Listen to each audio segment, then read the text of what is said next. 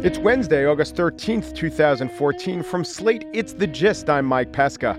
So here's about another week of summer camp. Bunks, bug juice, tug of war, the pool, the lake. Maybe the lake. Maybe the lake would be good for you.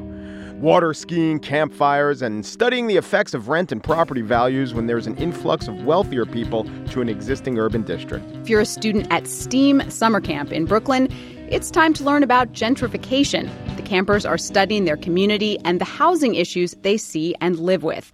Yeah, that was Marketplace, public radio show Marketplace, detailing the biggest bummer of a summer camp gentrification summer camp, where they play culturally appropriate the flag, where the ghost stories are all about the once bountiful stocks of affordable middle class housing. And Color War, well, actually, it's still Color War. I once did a story on media literacy camp. So camps like dorky, nerdy summer camps are a news editor's dream. Yeah, go to camp because that's contrast, right? Summer camp's supposed to be fun, but this is very nerdy. And so I can report that, oh, those poor kids in media literacy camp, they did get a little indoctrination, but it won't hold. They were told how photos can be manipulated, but I guess they weren't given context about how often this happens. So I asked the campers, ranging in age from 9 to 14, how often does the New York Times just fake a photo on its front page? All the time, most of them said. Maybe almost all the time, one of them said. So that's okay. Listen, kids, just play kickball. Campers, throw the kids a kickball. Head Counselor Piketty needs to put down the Gini coefficient and roast a frickin' marshmallow. On the show today, we check in with Prudence for a post Prudence impact statement. In the spiel, I'll talk about Tony Stewart and the death on a racetrack. But first, Republicans are trying to court black voters. Do their proposals have a chance?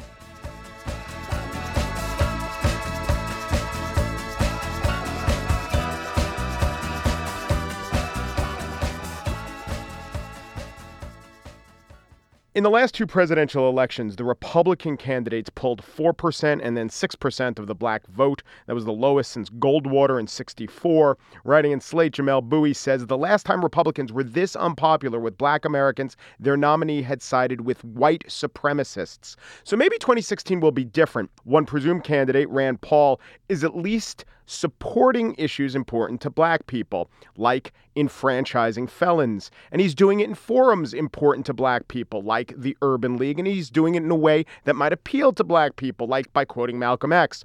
Another presumed candidate, Chris Christie, is not just talking.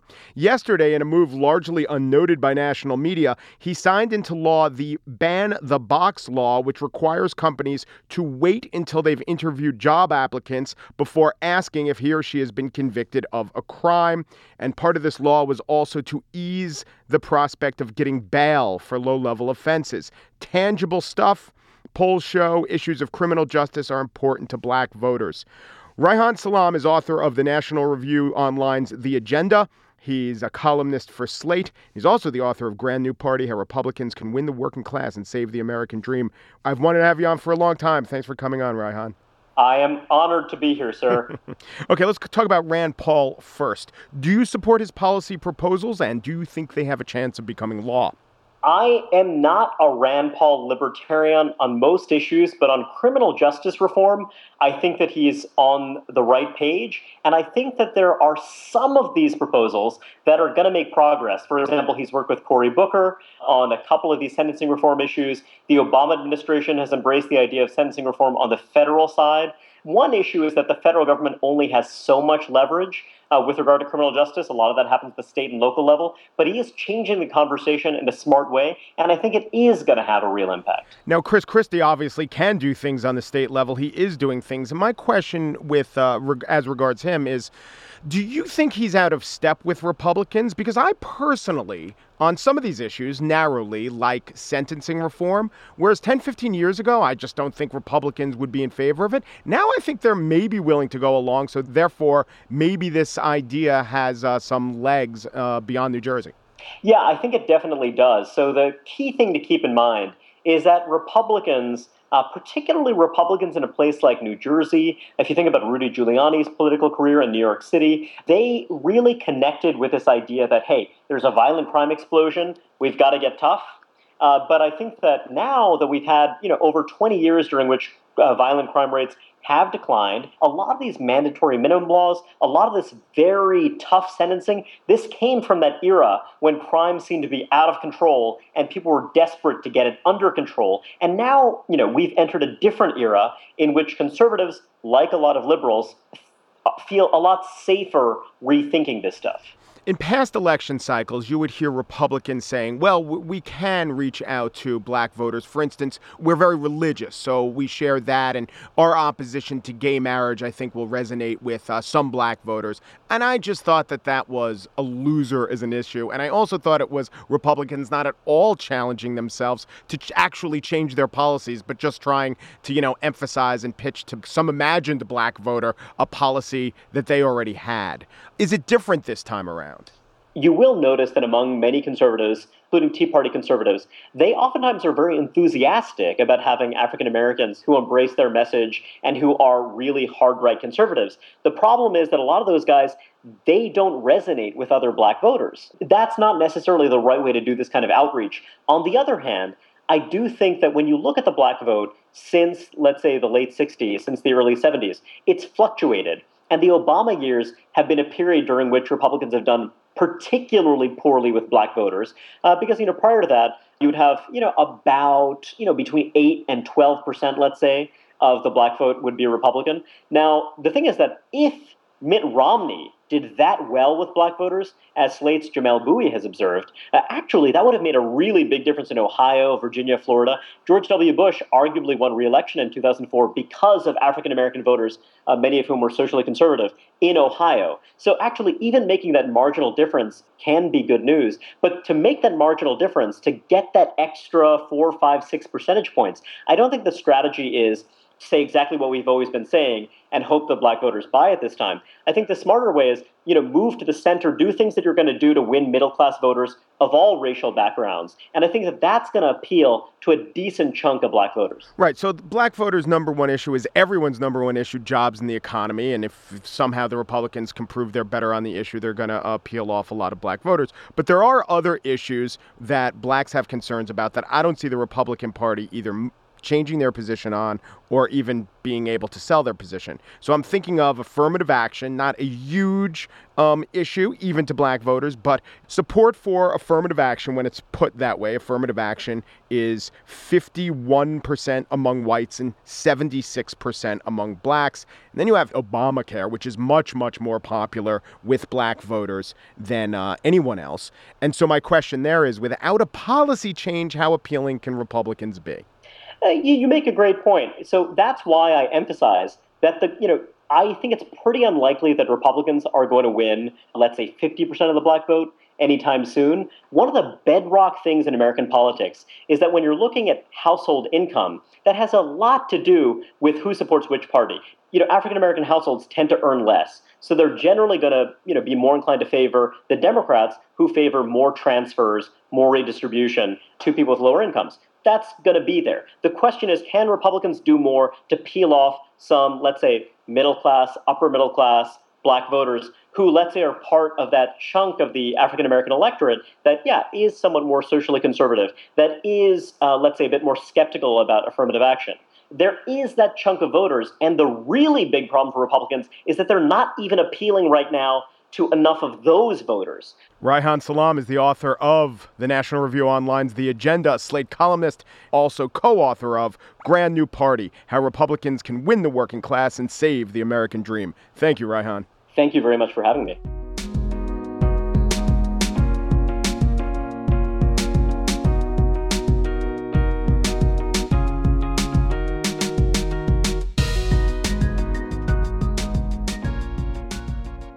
People write in to Emily Yoffe, who writes the Dear Prudence column in Slate with matters of love, matters of ethics, matters of morality, all sorts of matters. She wades through them, tries to give advice. And then what we do, days, years, months, millennia later, is we call some of the people. We see how Emily's advice landed. We see if it changed the course of their lives. Well, Emily Yoffe joins me now. Hello, Emily. Hi, Mike. Hey, what Dear Prudence column and letter are we going to talk about today? We're talking about a letter from someone named Copy That who worked at a copy shop.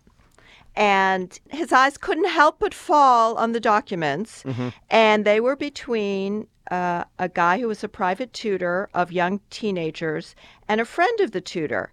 Many of the exchanges were about fantasies about these Lolita type young women in need of, I guess, math help, and uh, what this tutor would like to do with them.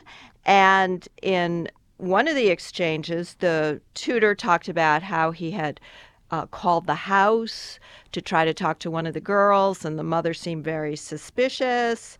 And so, copy that was writing to say, should I do something about this? Should I report this? Is it none of my business?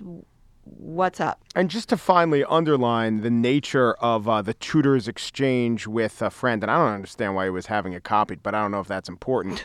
they talked about like taking the virginity of this 15 year old girl. I mean, it got pretty graphic, right? Yes, yes. That pushes it to another category beyond merely creepy to almost actionable. I know what my advice would have been. What was your advice? I actually talked to a lawyer about this, and although uh, they were exchanging recommendations about pornographic websites, this was not specifically child pornography, but there are some states in which, if someone in the course of this kind of IT work finds child pornography, they're required by law Right. to report this. And I thought this was in a similar category. The copy shop person hung on to these. I said, copy the file. Uh, you can call the police, ask where to report. You could forward it to a prosecutor's office anonymously if you want to stay out of it. But I think the authorities need to know about someone like this who clearly is grooming uh, vulnerable young women. What do you think he did with your advice before we call him? Well, we've had a kind of 50 50, haven't we? People taking my advice or not. I, the, my advice was so specific, and because this copy that could have done it anonymously, I really hope he did follow through. I would think he'd do something. Let's hope. Let's call. Let's say. Let's hope. Hello? Hello, this is Mike Pesca of The Gist. I'm here with Emily Yoffe. Do you copy that? Copy that? I do. How are you guys? Good, thanks. How are you? Very good. Thank you for uh, for giving me a ring. Absolutely. Well, thanks for writing in to Emily. It was a serious problem. And um, Emily, you take it from here. Mike and I agree. It seemed like you were looking for someone to tell you to take action, call the authorities on this creep. What did you do? So yes, you're exactly right that I wanted confirmation because I was really wavering, and my girlfriend thought I should do it, um, and I wasn't so sure. And so, you know, go to Emily was my first instinct. And your advice I thought was very good. Do something about it. And I ended up doing exactly nothing.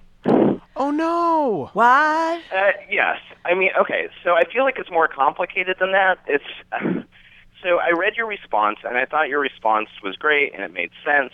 And so my first instinct, and this is a warning, uh, was to go read some of the comments to the article. And so I had your really good advice, and then I had people sort of already confirming my sort of fear that I already had. And in the end, I ended up deciding not to do anything. To this day, like I still regret it a little bit. I'm not sure if it was the right thing to do. I honestly don't know. I mean, oh, I, I, I don't know. See, the thing was, and you know, this this came across in the letter that there was no explicit, concrete, actionable information. Right? Like there was no, you know, oh, geez, I have to jump on this. It was lots of insinuation. I mean, he did have that sort of behavior where he had called uh, one of his students' homes to talk to her, or at least he said so in the email. That's so, called grooming, you know, copy that. That's really bad. I think your advice was good, and I have no honest defense, like why I didn't follow it. But why did you think that if you had turned it over to a prosecutor, the police, someone in a position of authority, they wouldn't have known how to deal with it? They probably deal with things like that all the time, and maybe they could determine that there's really nothing there. My sort of instinct is to be really suspicious of involving police in in general. I mean, I just hear so many horror stories of people getting railroaded over nosy neighbors and, and the like. And so, and especially with this, where like this could really completely ruin someone's life. And the person he was writing to was I don't know if this got in the letter or not, but the person he was writing to was sort of a minor celebrity of sorts. Like I won't say any names, but he was somebody that people would have heard of. And so I didn't, you know, I felt really conflicted. Like I don't want to inflict career damage. You know, I, I didn't know, so I was just really wary of that because it can be such a, a scarlet letter.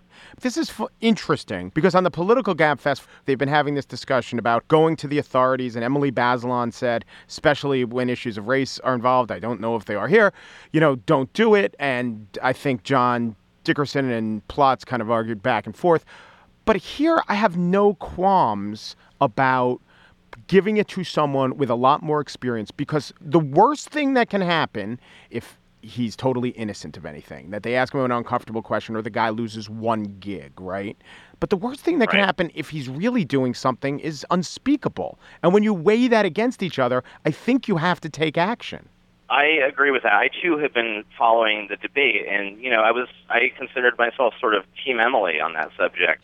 But you have more than enough evidence here that this tutor of young girls is in the business for nefarious reasons. And, you know, the vast majority of tips never turn into anything, it's just not prosecutable.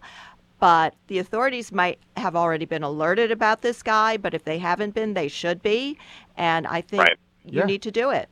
Listen we don't do this we usually do a post prudence impact statement but i think we're going to have to do a post post prudence impact statement we want to call you in about a month and see that you did something Okay. I may not have any information in terms of what actually transpired, but I can at least tell you what action I took. That would be great. Right, and Okay. this will show that you did take action, and we urge you to do so.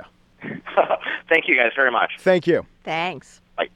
Okay, so um, Emily, that did not go how we wanted it. Wow. That did not go how we expected, but I think he really is going to follow up. Although I thought he was going to follow up the first time. What do you think? I hope so. And it was so interesting that he waded into the comments because often in the comments, the comments can be really helpful and illuminating. They can also create kind of a flash mob, and there becomes a mob mentality. And I think he got caught up in that. Well, you're just uh, reading things into things that aren't there. As you pointed out, Mike, he and this celebrity talking about uh, graphically how to take the virginity of 15 year old students. This guy is called the house of a girl he's tutoring, not to talk about algorithms. It, it- Yeah. It's just too much. Emily Yoffe writes the Dear Prudence column. Thank you so much, Emily. My pleasure. Nice to talk to you.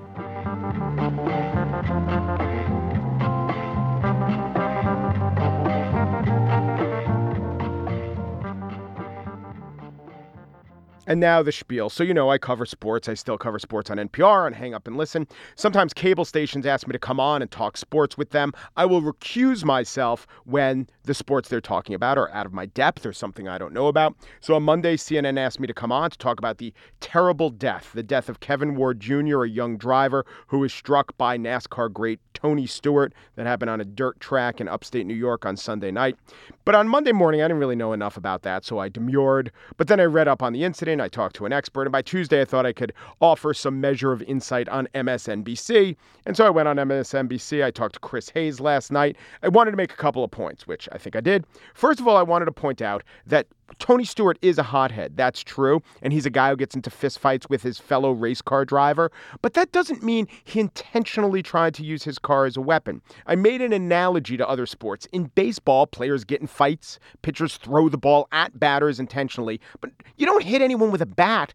It happened once in a major league game that I know of, and that was among the most notorious incidents in the sport's history. It's the same with hockey. They're getting in fights all the time, but I've never seen a player intentionally slash another with his skates. So the sport to sport comparison might help clarify some things in the minds of viewers, like you don't use your race car as a weapon.